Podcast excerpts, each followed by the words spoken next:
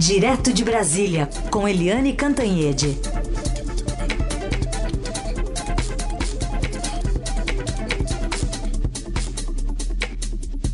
Tudo bem, Eliane? Bom dia. Bom dia, Carolina. Bom dia, ouvintes. Queria te ouvir sobre essa decisão do ministro Alexandre de Moraes, incluindo o presidente da República no inquérito das fake news, e também já sobre a reação do presidente Bolsonaro dizendo que é, pode jogar fora das quatro linhas da Constituição.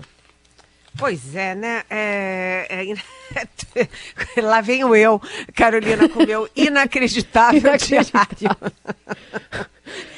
É, cada dia Mas, dobra aposta, né? Enfim, é, o Supremo e o Tribunal Superior Eleitoral, o TSE, é, partiram para a briga, né? A verdade é essa. Na sexta-feira passada, o Alexandre de Moraes já tinha reaberto as medidas, as diligências naquele inquérito contra o presidente Bolsonaro por acusação do Sérgio Moro de que ele intervém politicamente na Polícia Federal. É, depois vieram aqueles dois discursos da segunda-feira muito fortes pela democracia, é, né, pela, pela urna eletrônica, pelo sistema eleitoral, pelas eleições, tanto do Luiz Fux, presidente do Supremo, quanto do Luiz Roberto Barroso, é, presidente do TSE. E ontem o Alexandre de Moraes acatou o pedido do TSE para incluir o presidente Bolsonaro nas, eh, naqueles inquéritos, são, são dois, né, na verdade, que são, andam juntos. Uh, um é o inquérito da fake news e a, o outro dos atos antidemocráticos. Eles dois já batiam dentro do Palácio do Planalto, por causa do gabinete do ódio dentro do palácio, que tem a ver com os filhos do presidente, aqueles assessores ligados aos filhos, o pessoal, a turma ideológica, o chamado núcleo ideológico do governo. E agora, além de estar dentro do palácio, o próprio presidente é, passa a ser investigado. E o Alexandre de Moraes, é, num, numa decisão muito dura de 15, é, 15 páginas, ele simplesmente também inclui a oitiva, os depoimentos de cinco pessoas, incluindo aí o ministro da Justiça, o Anderson Torres, e aquele coronel da reserva, Eduardo Gomes, porque ambos participaram da aquela live do presidente Jair Bolsonaro cheia de fake news contra a urna eletrônica, contra o sistema eleitoral brasileiro, usando coisas que circulam na internet há um tempão, que já foram descartadas pela Polícia Federal, enfim. Presidente Bolsonaro agora enfrenta seu terceiro, terceiro inquérito no Supremo. Um, como eu já disse, é uh, da intervenção política na Polícia Federal. O outro é por suspeita de prevaricação no caso da compra das vacinas. E o terceiro agora é por fake news e fake news de caráter antidemocrático. É, a coisa está quente, viu? Carolina e ouvintes? Tá, tá bem quente. E, e aí a gente observa uma, uma resposta da sociedade, um cerco se fechando. A gente tem hoje grandes empresários, lideranças políticas, diplomáticas, enfim, divulgando um manifesto em apoio às eleições. Eles não foram os únicos. Eu queria é, saber contigo a temperatura dessa resposta. Olha, é, foi muito importante, Carolina, essa manifestação, porque é gente de muito peso, né? É, são, são empresários de grande liderança, de grande expressividade no Brasil. Então, a gente vê é, gente como a, a Luísa Trajano, da, do Magazine Luiza. São centenas, centenas. São empresários, economistas, diplomatas, é, lideranças religiosas, representantes em geral da, da sociedade civil, é, ex-ministros é, da economia, ex-presidentes do Banco Central, até o Pedro Malan, que é sempre tão discreto, está lá, Armínio Fraga, é, sabe, é, é, é, gente de muita, muita qualidade. Por exemplo, o Pedro Moreira Salles, Roberto Setúbal, é, que são banqueiros, Carlos Gereissati, Duarte do Iguatemi, Pedro Passos e Guilherme Leal da Natura. É, é, é muita gente, muita gente. Dos, dos economistas ainda, é, lembrando assim de cabeça, o Ilan Goldfein, o Pércio Arida, André Lara Rezende, quer dizer, os pais do, do Plano Real, é, Maria Cristina Pinotti, enfim é, gente de muito peso e defendendo as urnas eletrônicas, eleições, a democracia. E eles não estão sozinhos, porque a gente viu também ontem o lançamento de um manifesto das entidades que são muito representativas no Brasil. É, a CNBB dos bispos, a OAB dos advogados, a ABI da imprensa, a SBPC é, que é da ciência, a Academia Brasileira de Ciência, é, enfim, todas as em, grandes entidades estão aí unidas, né, uh, incluindo os bispos do Brasil, atenção, defendendo também, e nesse caso também defendendo não apenas urnas eletrônicas, mas o próprio Luiz Roberto Barroso, já que o presidente Bolsonaro diz que ah, a briga dele não é contra o TSE e o Supremo, não. Claro, onde ele está enfrentando é, um monte de investigações. Aí ele personifica e diz que a guerra dele é contra o Barroso. Mas a gente sabe que não é. A briga dele é contra as instituições, sim, e é contra, sim, a democracia e ele ameaça as instituições. E agora, como você disse, Carolina, ele diz que vai reagir, diz que não se sente intimidado, que vai reagir fora das quatro eixos da Constituição. Uhum. Fora dos quatro eixos da Constituição, tem uma leitura, uma tradução é, vai reagir com algum tipo de golpe. Mas a sociedade está muito firme é, e dizendo não. Aliás, ontem a ministra Carmen Lúcia também enviou para a Procuradoria-Geral da República um pedido é, feito pelo PT para investigar o presidente exatamente pela live em que ele mentiu, né? Ele disse que tinha um monte de provas contra as urnas eletrônicas de fraude, etc., e não apresentou nada. Usou tudo antigo, velho e fake news. É, a coisa está indo, viu? Ah, você mencionou aí, né, sobre essa é, manifestação do presidente fora da, da, da, Constituição e tem muitas mensagens que vêm chegando aqui para a gente sobre essa possibilidade de golpe.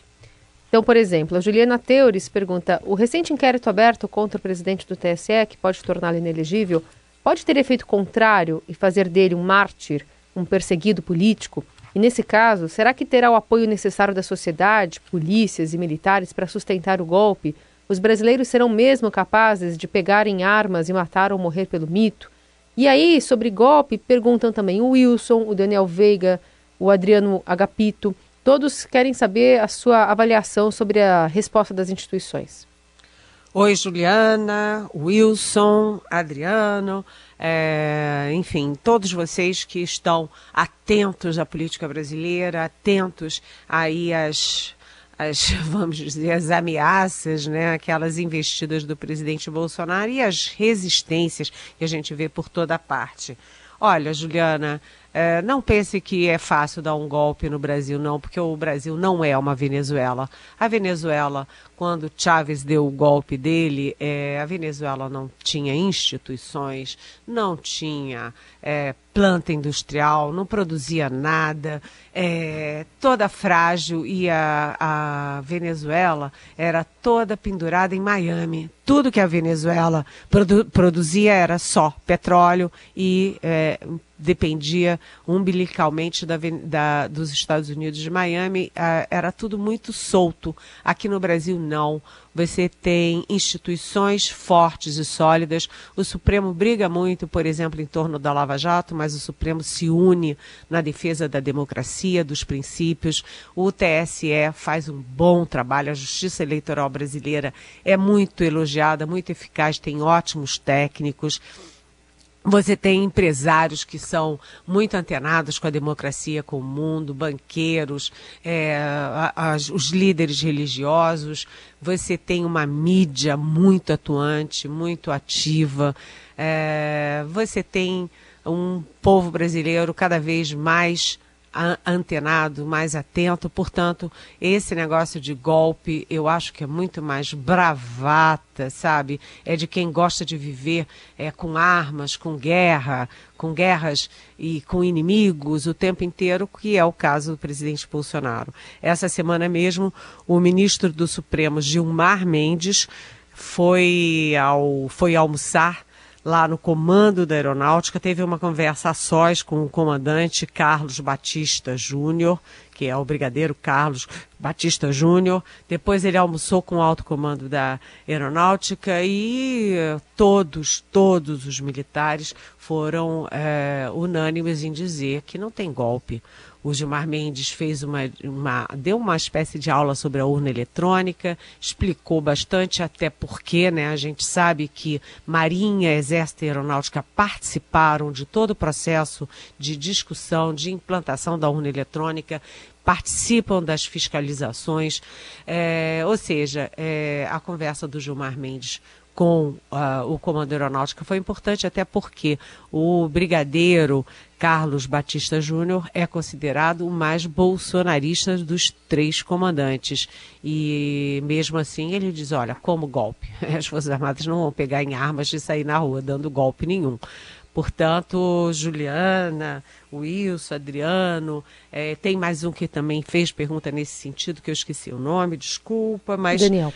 Daniel. Daniel, que é nosso companheiro é, habitual aqui na Rádio Dourado, a gente não trabalha com essa hipótese de golpe, mas trabalha sim com o antigolpe, de dizer não, basta, chega, chega de viver sempre perigosamente, sempre acordar com a ameaça de cada dia. Não, nós estamos preocupados é com a pandemia, os números vêm diminuindo de contaminação e de mortes, é, com a retomada da economia, com empregos. É isso que o brasileiro quer: paz, emprego, saúde, educação e alegria.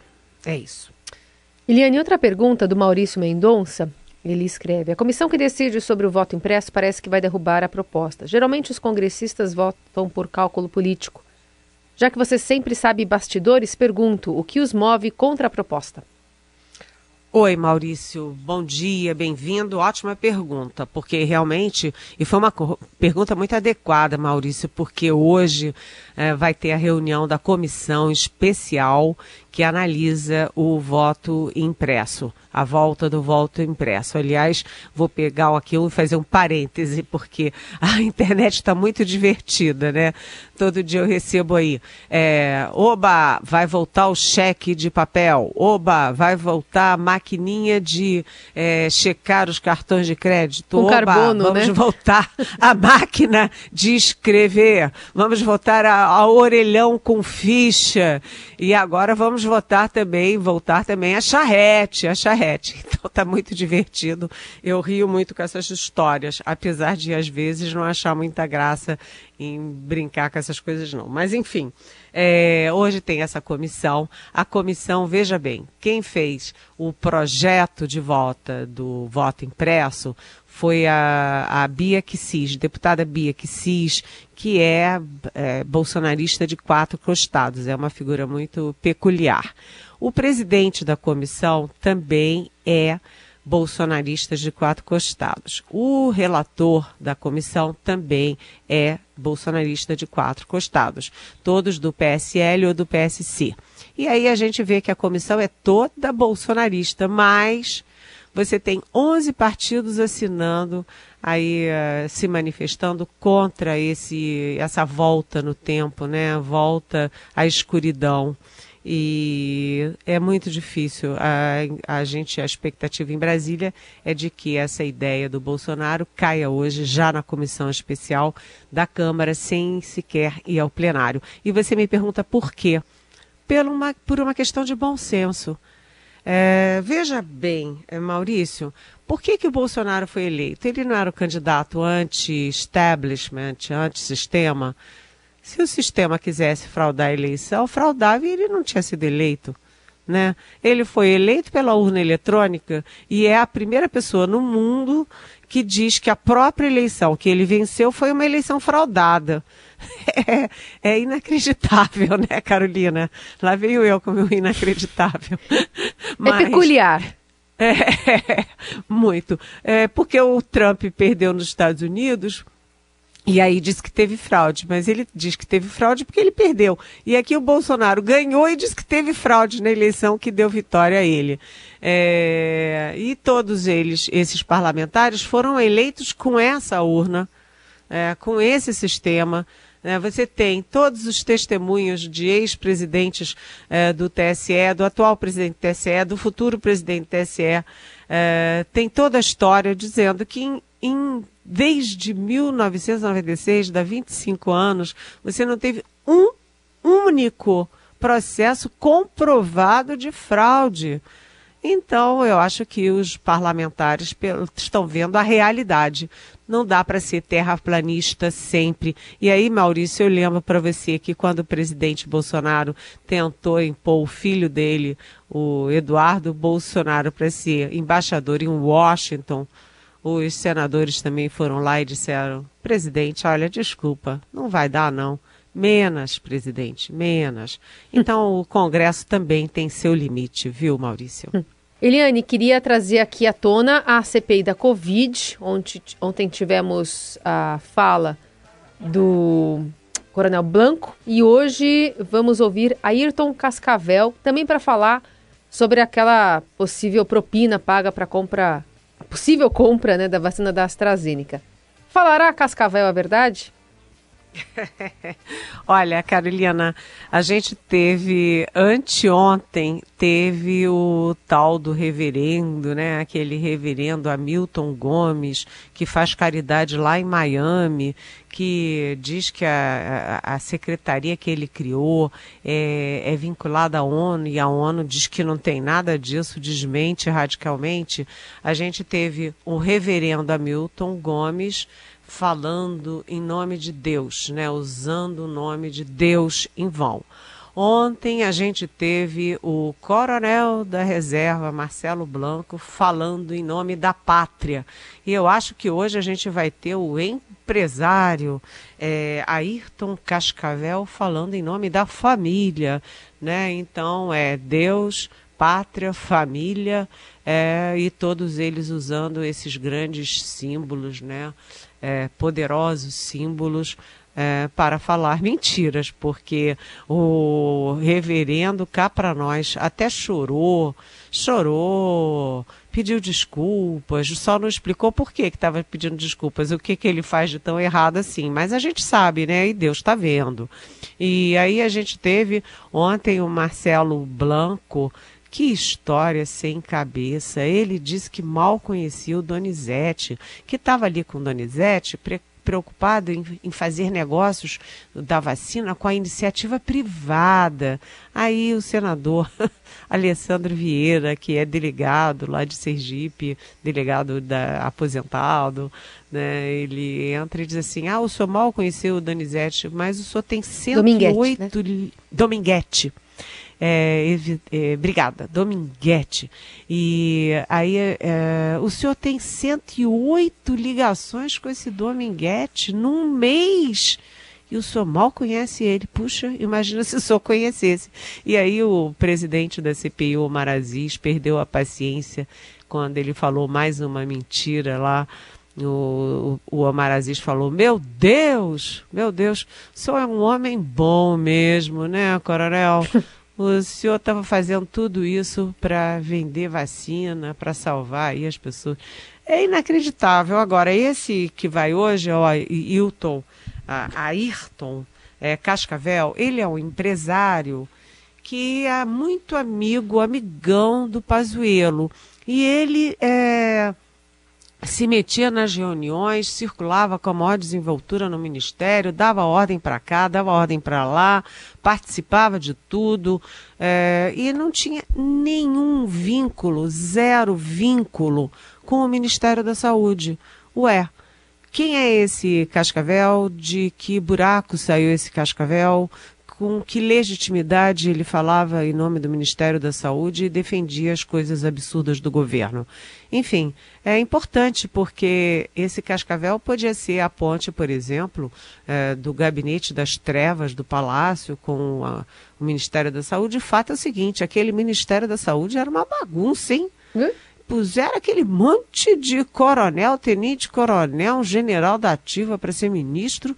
Que bagunça! Abrem porta para reverendo fajuto, abrem porta para esse cabo Dominguete que o Alessandro Vieira chamou de estelionatário ontem, abre a porta para comprar 400 milhões de doses da AstraZeneca que não vende via empresa é, privada, e aí o, o, empresário fala qualquer coisa, a tal da capitã da, da cloroquina é, queria fazer é, teste, né, aqueles testes é, macabros em Manaus com cloroquina, enquanto Manaus estava morrendo por falta de oxigênio.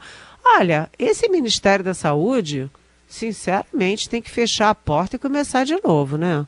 e que me desculpem os funcionários uh, de carreira, porque os funcionários de carreira do Ministério da Saúde têm boa tradição, muito preparo, e inclusive foi um deles, né, o Luiz Miranda, que botou a boca no trombone com essa história da Covaxin, uhum. é, com essa empresa precisa, essas coisas todas. Mas vamos ver hoje o que, que vai dar é, em nome da família lá no, na CPI. Vamos ouvir aqui um trechinho do que disse o novo ministro é, Ciro Nogueira da Casa Civil na posse de ontem para ensejar a pergunta do nosso ouvinte que vem na sequência. Vossa Excelência, presidente, é o nosso timoneiro. Eu serei aquele ajudante que estará constantemente ao seu lado, avisando dos perigos do percurso, tentando ajudar a enxergar no meio da névoa. Senhor presidente, sabemos que a política muitas vezes provoca choques, tremores e abalos. E se me permite a comparação, tanto fora dos protocolos, eu gostaria que toda vez que Vossa Excelência me visse, lembrasse de um amortecedor. E aí, o nosso ouvinte Chico quer saber se Ciro Nogueira não se equivocou na metáfora em vez de amortecedor, ele não será a bucha de canhão do governo. Oh, Chico, olha, há muitas dúvidas sobre o que será o Ciro Nogueira lá no Palácio do Planalto, porque, como o próprio presidente Bolsonaro disse, ele deu a alma do governo ao Ciro Nogueira e ao Centrão. Então, agora a gente vai olhar o presidente e vai ver o Centrão é, tomando conta aí da alma do governo. Agora, eu achei muito impressionante, Chico, e eu vou, vou falar isso aqui claramente, é que hum, a multidão que tinha no Palácio do Planalto para a posse. Sim. Essas multidões nas ruas contra a urna eletrônica, a favor do Bolsonaro, contra as instituições. Isso não me preocupa muito porque é uma parcela pequena da população, muito pequena, que vai à rua se manifestar. Assim como tem a favor, tem contra, né? É, mas essa manifestação no Palácio, eu que tenho muitos anos de praia, é, eu vi aquela manifestação, aquela multidão, aliás, não tinha mulher, né? Tinha uma ou outra, mas era uma multidão muito masculina. É, me dá a sensação de que não é próprio de governo que está caindo. Foi uma demonstração de força política do Bolsonaro para a própria base dele, para dar segurança à base dele de que ele não está caindo. Hum. Porque se o Centrão sentir que ele está caindo, sentir que ele está fraco, o Centrão pula fora, viu? a expectativa de todo mundo em Brasília é essa. O Centrão fica na boa, mas não, não vai pular do precipício junto, não. Muito bem, muitas perguntas respondidas aqui dos nossos hábitos ouvintes curiosos, né, para saber a análise da Eliane Cantanhede. Você também envia para cá com a hashtag Pergunte para Eliane nas redes sociais, por exemplo. E ela volta amanhã para responder mais algumas delas, comentar o dia de hoje. Obrigada, viu, Eliane? Até amanhã. Até amanhã. Beijão. Ponto final na edição desta quinta do Jornal Dourado. Agradeço muitíssimo a sua companhia, a participação aqui sempre efetiva de você que está do outro lado. Amanhã a gente está de volta a partir das seis e agora eu entrego a chavinha da programação para o nosso Igor Miller, que está chegando com música aqui na Rádio dos Melhores Ouvintes. Um beijo, até amanhã.